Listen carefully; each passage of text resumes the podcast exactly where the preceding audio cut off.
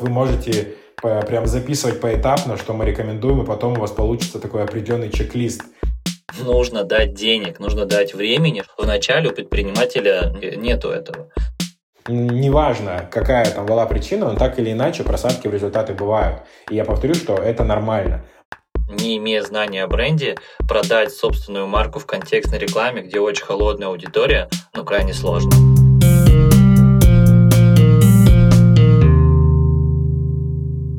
Добрый день, друзья! В эфире второй специальный выпуск подкаста «Маркетинг сверху». Это все еще первый сезон, но мы встречаемся с новыми интересными личностями и гостями. Сегодня у нас в гостях э, Сергей и Шухрат, э, лидеры агентства Hope Group. Э, поговорим с ними про influence-маркетинг и digital-маркетинг в целом. Коллеги, здравствуйте, расскажите немножко про себя. Да, всем привет. Да, давайте начнем. Еще раз представлюсь, меня зовут Сергей собственно, один из основателей нашего digital-агентства. Э, приятно, что мы делаем такой совместный выпуск, так как есть э, чем поделиться, о чем поговорить, особенно в обозначенных темах, так как с такими проектами работаем достаточно давно, ну, то есть в целом начали продвижение, еще продвижением заниматься лет пять назад, может быть, шесть, а как агентство работаем больше трех лет уже. И, следовательно, за это время накопилось достаточно много бэкграунда, о чем можно рассказать. Угу. Шухрат, расскажите про себя? Да, смотрите, так получилось, что мы работаем, наверное, где-то с 2019 года, но как агентство полноценно существуем с 2020. И за это время мы скопили большой опыт именно в работе с тремя направлениями довольно интересными. Это работа с интернет-магазинами, это работа с недвижимостью, работа с производствами, заводами. У всех, у кого, по сути, есть возможность производить какие-либо изделия и их, следственно, продавать. Наш такой основной опыт. С нами работают более 25 брендов одежды, аксессуаров. Э, туда входят различные направления. И как и малый сегмент, так и средний, так и крупный у нас варьируются в этом плане. И мы даже смогли, скажем так, часто бывает такое, что кто-то продвигает эконом-сегмент, кто-то продвигает премиум. У нас так получилось, что мы в каждом сегменте достаточно хорошо и уверенно себя чувствуем. Угу. Примерно так. Ну, если я правильно понял, то э, ваша основное глобальное направление, о котором, в принципе, мы сегодня говорим, это работа с брендами, с выведением а, брендов на рынок, в том числе с регионального там на центральный, да, на московский там условно рынок, и, соответственно, в целом с выведением брендов а, с нуля, да, на общие там федеральные или региональные рынки. А, расскажите, пожалуйста, с вашей точки зрения, с чего стоит начинать бренду, первые шаги по работе с новой аудиторией? У меня был недавно кейс, а, мы продвигали, а, наше агентство Шарнет работало с косметикой, мы продвигали, соответственно, а, новый бренд косметики на рынок, и там был очень серьезный затык с точки зрения того, что клиент работал с маркетплейсами, и маркетплейсы давали ему хорошие продажи. Соответственно, запрос был увеличить продажи, но при этом клиент был не готов вкладываться в инструменты классической рекламы, да, уже классический таргетинг, программатик, Яндекс Директ.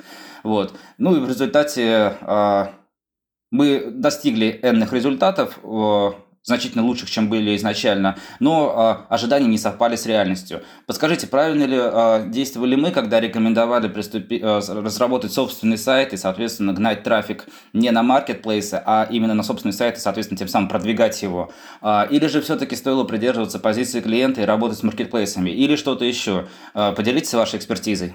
Смотрите, первым делом, конечно, надо в первую очередь это проанализировать вообще возможности для косметики на том или ином рынке, когда мы хотим зайти, например, с региона в Москву, да, понять, насколько мы туда вмещаемся, в какой сегмент мы будем бить, а, какая там конкуренция, на что нам рассчитывать, а, чтобы понимать, грубо говоря, даже какая там стоимость клика у нас образуется, оттуда мы поймем там стоимость, это нашу конверсию.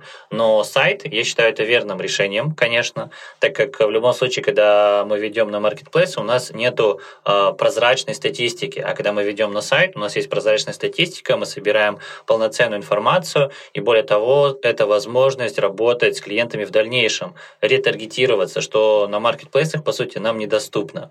И вы постоянно вкладываете свои деньги, в, по сути, в вашего старого клиента и не знаете там эффективность от нового или старого. А работая с собственным сайтом, вы понимаете эффективность на каждом этапе, как в целом у вас простраивается внутри воронка, как вы можете влиять на этапах воронки на клиента. И тут как раз-таки Все верно, э, когда вы подключили постепенно каждый инструмент и получали какие-то результаты. Но для того, чтобы ожидания как раз-таки совпадали с реальностью, я думаю, тут помогает это как раз-таки проработка с аналитикой, что мы можем получить на этом рынке, что вообще нам стоит ожидать от каждого инструмента, когда мы работаем с нашими клиентами, мы всегда можем а, для них сделать средний прогноз, он делится на позитивный, средний и негативный, а где клиент понимает, что ему ожидать. Он понимает, с чем ему придется столкнуться, э, и оттуда уже сможет понять, да, стоит заходить или нет, это довольно дорого для меня, я лучше останусь там в рамках маркетплейса. Угу. А, хорошо, давайте тогда вернемся чуть-чуть назад. А, с чего надо начинать бренду? Давайте возьмем нетривиальную а, историю. У меня бренд а, одежды для собак. То есть одежда, но для собак. А, попробуем что-то менее классическое, что-то интересное. А с чего мне начать э, выход на рынок?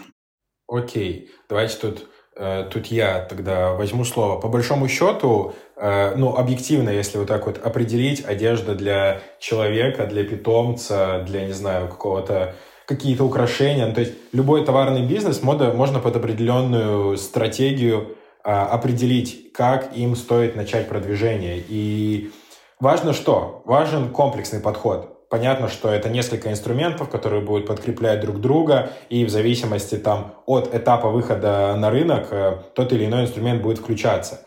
Но если говорить про самый старт, про что, тот инструмент, с которого важно начинать, важно, чтобы вас в целом начали как-то узнавать. Как этого достигнуть? Нужно сделать как можно больше как это сейчас популярно говорить, можно больше посевов информации о вас в информационном пространстве. Как это достичь, максим, достичь максимально простым способом? Это через лидеров мнений. Это блогеры, это закупы в реклам, э, рекламы в разных каналах, э, в разных социальных сетях, в разных форматах – как это только возможно. Следовательно, первый этап, с которого имеет смысл начать, понятно, что мы не говорим там про проработку, про анализ аудитории, конкурентов и прочие инструменты. Когда эта база уже вся проведена, когда вы начинаете, собственно, само продвижение, это включение э, в работу блогеров. С них начинаем, и неважно, там, питомец, одежда, что угодно, но так как мы говорим про питомцев, давайте про них. Да, одежда для собак, собираем сегмент блогеров, которые э, нацелена на эту аудиторию, и я уже представляю, что это могут быть какие-то кинологи, зоологи, это могут быть те же лайфстайл-блогеры, у которых питомцы, которых они часто показывают в своих там блогах, это может быть сегмент блогеров, с которыми работают конкуренты, но это будет этот инструмент продвижения, и с него имеет смысл начать работу. Угу. Вы упомянули о работе с блогерами.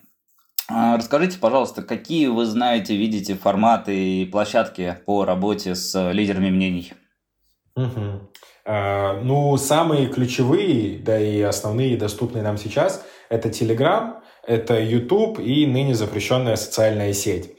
А, несмотря на то, что она запрещена, она по-прежнему продолжает конвертить, и она также растет, и растет по продажам, по доходам, но в зависимости от той или иной площадки по-разному срабатывают форматы, какие-то более успешные, какие-то менее успешные, поэтому если вдруг нас сейчас слушают э, молодые предприниматели, которые думают, с чего им начать, так вот, вы можете прям записывать поэтапно, что мы рекомендуем, и потом у вас получится такой определенный чек-лист – что имеет смысл сделать. Так вот, если мы говорим про первый пункт блогеры, то здесь, э, если разделить по социальным сетям, с чего рекомендуем начать? Первое – это телеграм-каналы.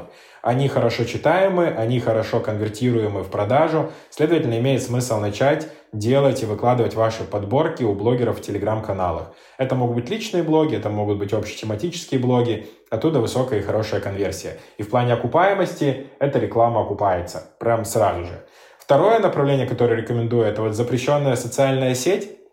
Э, если говорить про формат, то это Stories, так как там э, можно разместить сразу ссылку на товар, на изделие, плюс показать его использование там, на, на своем питомце, на, ну, если мы говорим про одежду для животных, то, собственно, там, неважно, собака, кошка или кто-либо еще. Сразу же приложил ссылочку в сторис, и конверсия на твой сайт или на тот же marketplace э, идет. И вы можете получать продажи. Но и YouTube — это очень такая немного сложноватая площадка в плане интеграции, но при этом она максимально эффективная. То есть почему я начал не с YouTube, а с Telegram? Потому что вход в Telegram гораздо проще, чем на YouTube. В YouTube выше ценник, следовательно, не все готовы будут рисковать там большую часть бюджета отдать на YouTube интеграцию. Но несмотря на то, что там выше ценник, там тоже э, высокая окупаемость. Следовательно, к YouTube размещениям бренды приходят, как правило, там на второй, третий, четвертый месяц, когда у них уже есть на это дополнительный бюджет. Как правило, все в начале, на старте, на бюджете все-таки экономят и ждут какую-то отдачу от инструмента. Поэтому вот в третью очередь я бы рекомендовал подключать YouTube, но ни в коем случае не потому, что он менее окупаемый, а потому что он подороже, и окупаемость там такая же высокая. Это если говорить про определенные площадки и форматы. Целом можно углубиться и рассказать, почему каждый из них там э, в каком виде более конвертируем и почему та или иная дача, если это там интересно послушать. А, я хотел бы немножечко углубиться в тему, если вы не против. А, подскажите, Давай. что вы думаете про э, отечественные площадки? А, по-моему, вы не упомянули ВКонтакте, может быть, ошибаюсь. А, и Яндекс Дзен в свое время очень сильно нашумел. Что вы думаете про Дзен? Вконтакте отойдем, там, да, немножко другая, конечно, история. А вот Дзен меня действительно интересует. Нет, на самом деле Дзен, э, да и ВК, я думаю, они тоже рабочие, но исторически сложилось так, что оттуда меньше трафика. Ну, не то, чтобы он менее платежеспособный, там сложнее нащупать эту аудиторию, которая тебе в моменте начнет давать продажи. А очень многие бренды и заказчики хотят именно здесь и сейчас. То есть работа с блогерами в ВК или в Дзене – это более долгая история, когда ты выходишь на результат не с первого месяца. А, поэтому мы, как правило, эти каналы там сразу не подключаем. Но там, конечно, есть своя аудитория и свои читатели. Что думаю по поводу Дзена? В Дзене кайфово заходят подборки и какие-то рекомендательные статьи от того или иного блогера. Ну, понятно, что надо смотреть там на его охват, на его отдачу, и это наверняка работает. А если еще и потом запускать какое-то промотирование или блогер запускает промотирование на свои статьи, то это просто дополнительный такой бонус э, к этому информационному посту. Здесь надо скорее от ниши отталкиваться, смотря что мы продвигаем. Ну, то есть каких-то, э, если мы говорим про бренды одежды, фэшн-стилистов, которые сидят на Дзене, ну, таких либо очень мало, либо мы их не знаем. Следовательно, с рекламой брендов мы туда не идем. Я уверен, что на Дзене можно найти какого-нибудь классного спеца, который занимается воспитанием животных, про их привычки рассказывает, что-то пишет про питомцев, тогда да, тогда имеет смысл пробовать. То есть здесь имеет смысл отталкиваться от ниши, которую продвигаем. И их тоже можно подключать. Но сейчас сложно сказать по поводу отдачи, потому что такого опыта не было. Окей. Что мы все про блогеров, про блогеров? Давайте поговорим про классические инструменты, про контекстную рекламу, про таргетинг, программатик, еще э, какие-то платные инструменты э, получения трафика на платформы. А скажите, пожалуйста, работали ли вы когда-нибудь со связками э, Яндекс Директ, например, и блогеры? Если работали, то как работали? И что вы думаете касательно эффективности этой связки?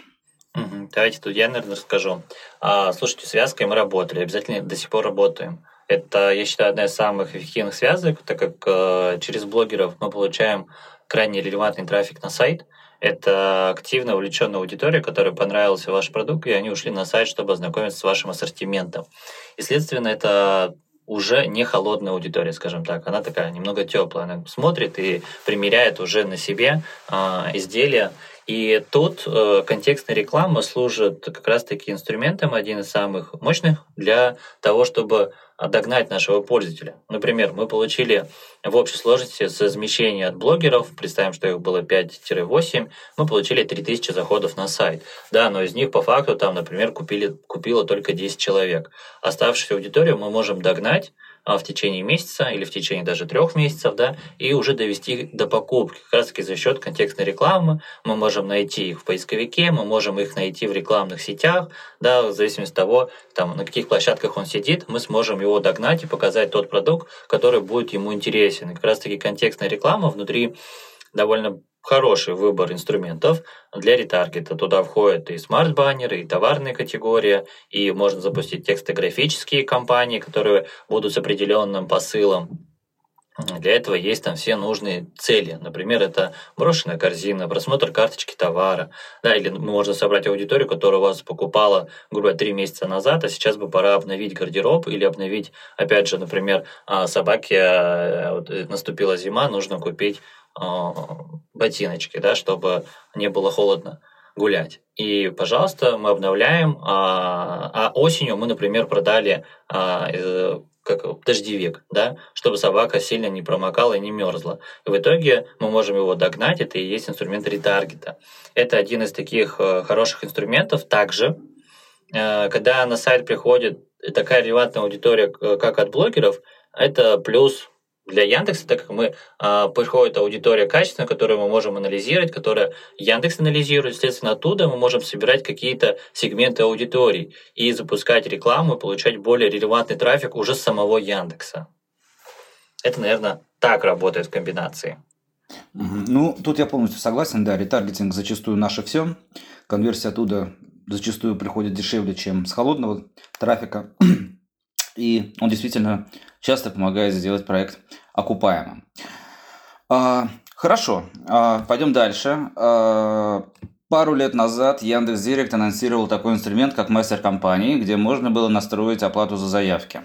А, этой весной или в конце зимы, дай бог памяти, Яндекс э, полностью э, ушел от ручных настроек в ручных форматов компаний в рекламной сети Яндекса, в РСЯ.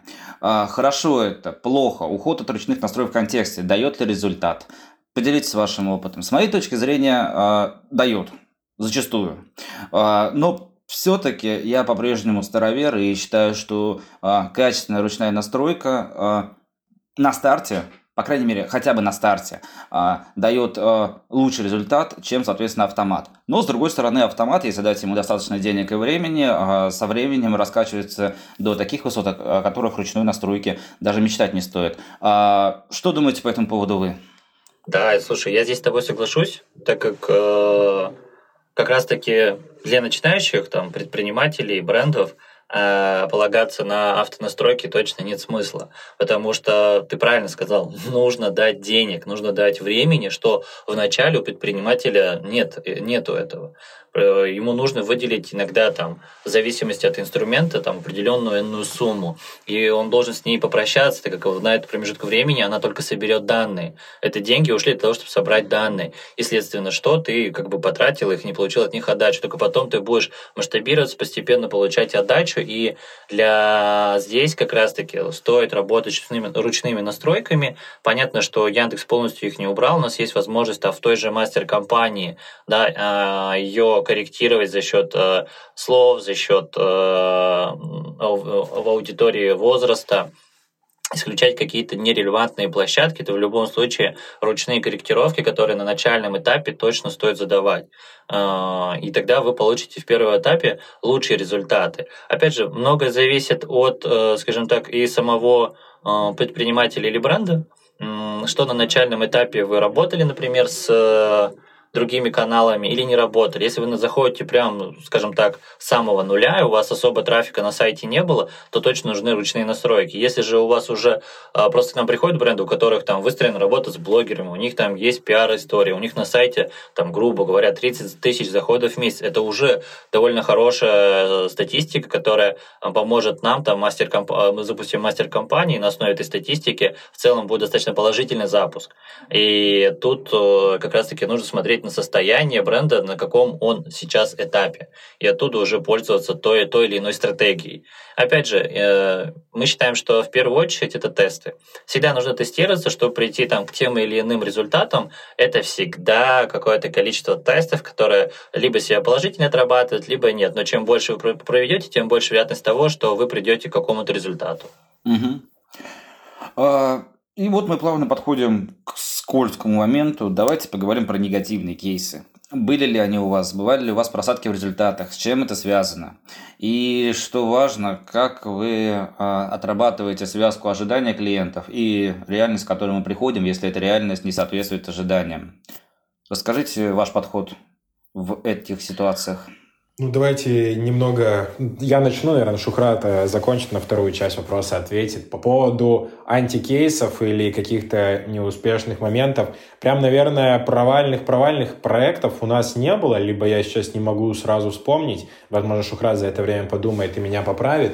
Но всегда есть определенные просадки в результатах. И это могу сказать, нормальная история, потому что результаты зачастую зависят не только от того, э, как специалист настроил компанию или, там, не знаю, от сезона года, но и от а, определенной работы самого заказчика. То есть как он работает с товаром, как он работает со своим сайтом, как он работает с контентом в целом. Или могут быть какие-то, не знаю, третьи факторы, которые влияют на результат.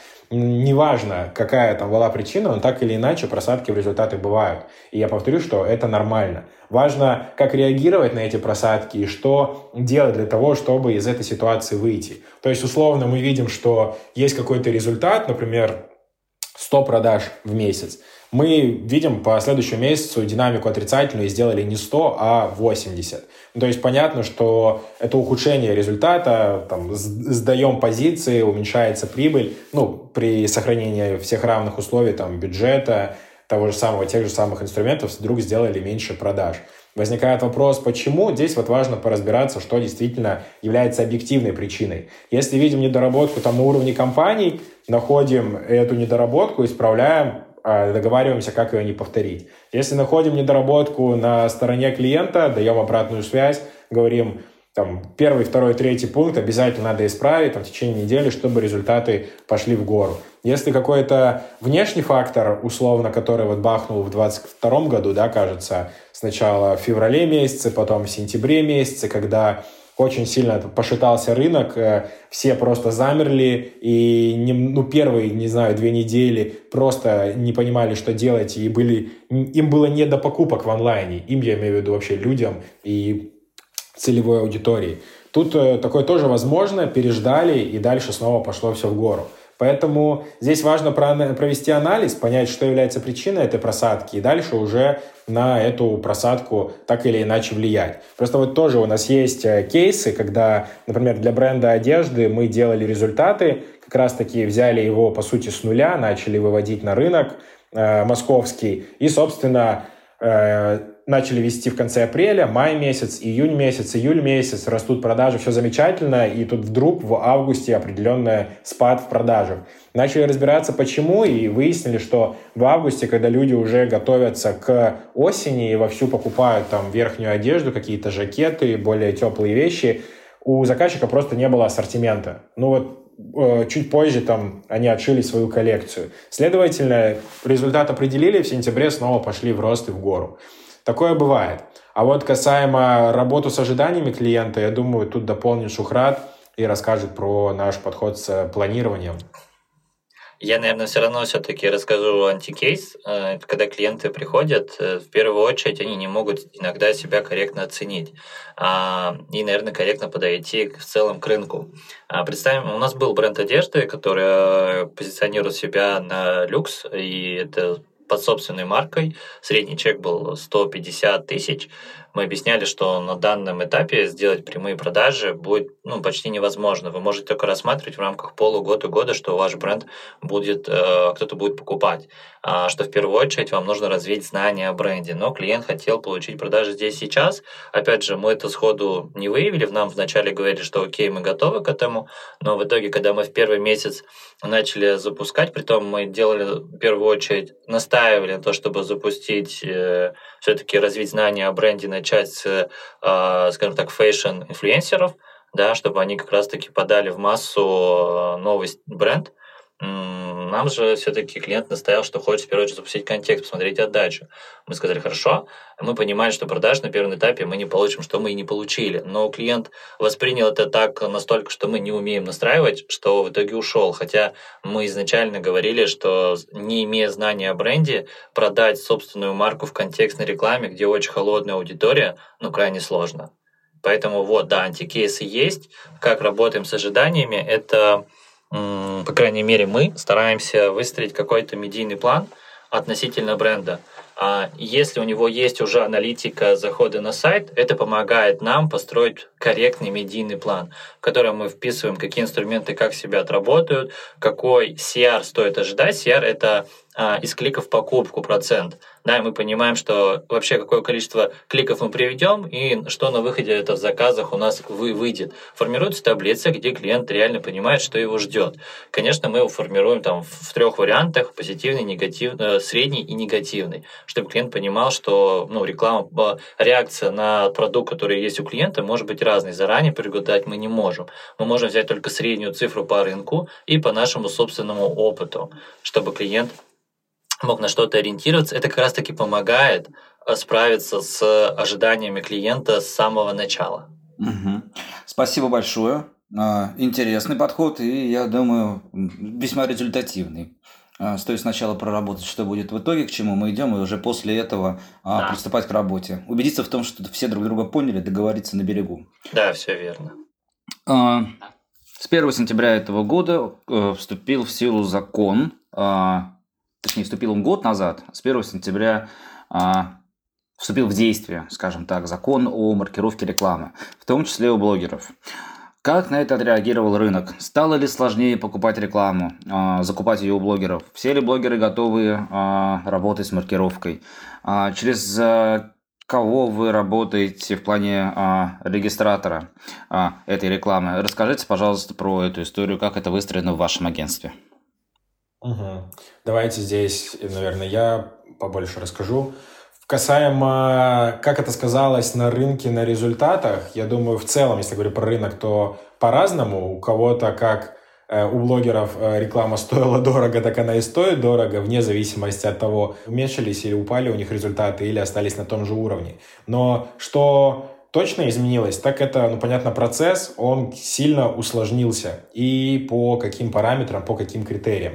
Первая часть блогеров до сих пор игнорируют эту маркировку. Просто говорят о том, что мы не будем маркировать. Отсутствие маркировки – это такие серьезные весомые риски для нас, как для заказчиков в первую очередь. Но несмотря на то, что мы посредники в этой цепочке, как рекламное агентство, мы в договоренностях э, с рекламодателем берем на себя обязанности того, что мы маркируем рекламу, то, что мы там э, переводим какие-то бюджеты. Следовательно, из-за того, что они не маркируют, мы попадаем под удар, скажем так. Следовательно, часть блогеров сразу отсекается. Я так понимаю, с ними сотрудничают максимально рисковые, можно сказать, безбашенные ребята, которые ну, либо думают, что инструмент не будет работать и проверка до них не дойдет, либо, ну, не знаю, надеяться на то, что они через два дня пост удалят, и потом никакой э, бот не будет проверять, там, есть ирит или нет этого токена. Ну, посмотрим, как это, как на это среагирует рынок.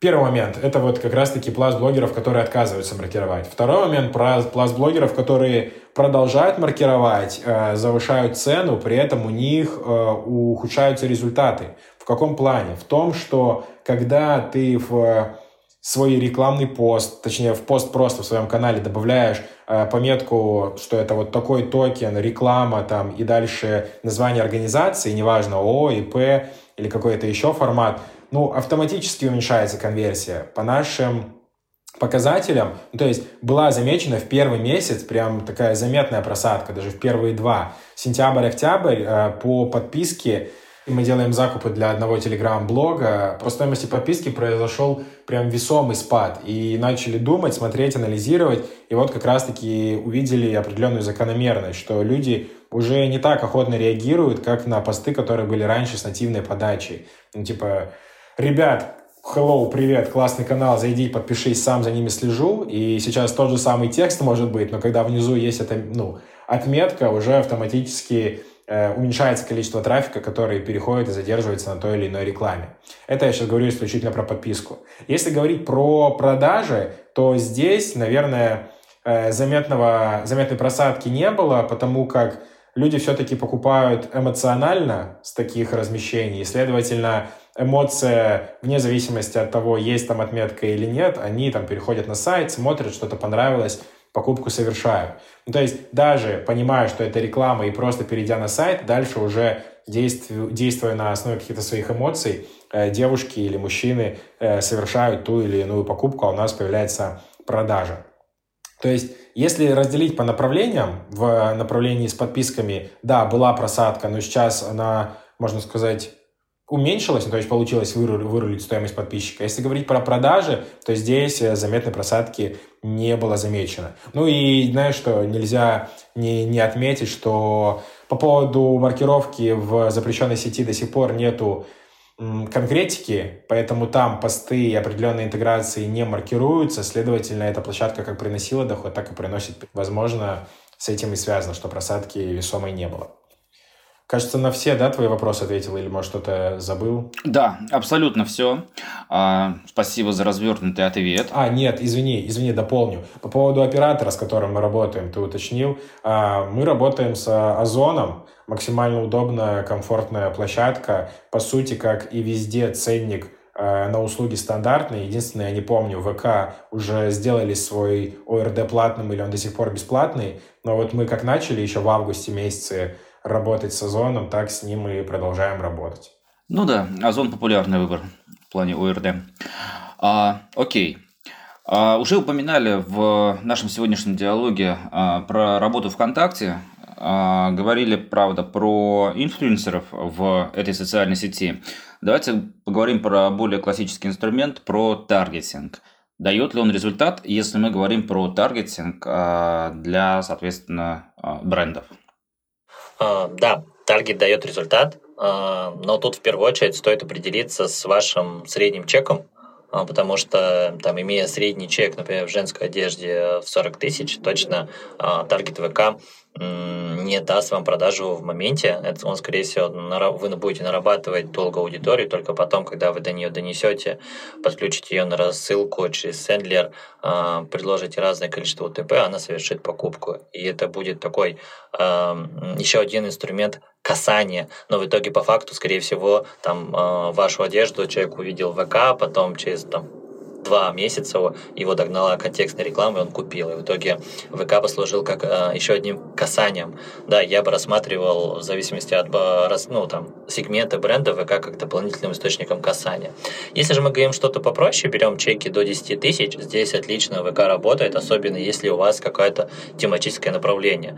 У нас есть в работе бренд, который продает э, одежду для любителей аниме, игр, и в ВК это очень большое сообщество. Вы можете найти сообщество по каждому аниме в отдельности, по каждым играм в отдельности. И, следственно, это комьюнити, на которое вы как раз-таки можете продать. Или те же там э, бренды спортивных, спортивной одежды, комбинезоны, да, сейчас вот зима, все едут кататься на лыжах, на сноубордах, и в итоге есть очень много внутри ВК сообществ, которые связаны с поездками, с турбазами и так далее. Вы можете там запустить рекламу и получить свои продажи.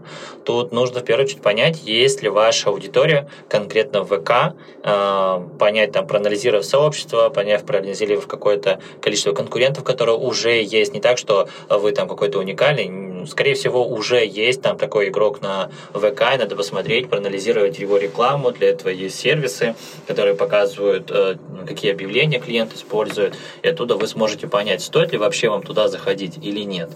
Вот что я думаю по поводу ВК. Угу. А, окей, полностью с вами согласен.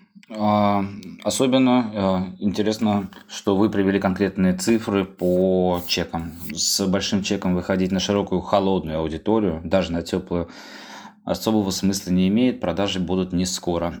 Требуется дополнительные усилия. Но при этом я бы... Угу добавил сейчас, у нас есть опыт продвижения мужской одежде э, с чеком выше 60 тысяч, и ВК она работает.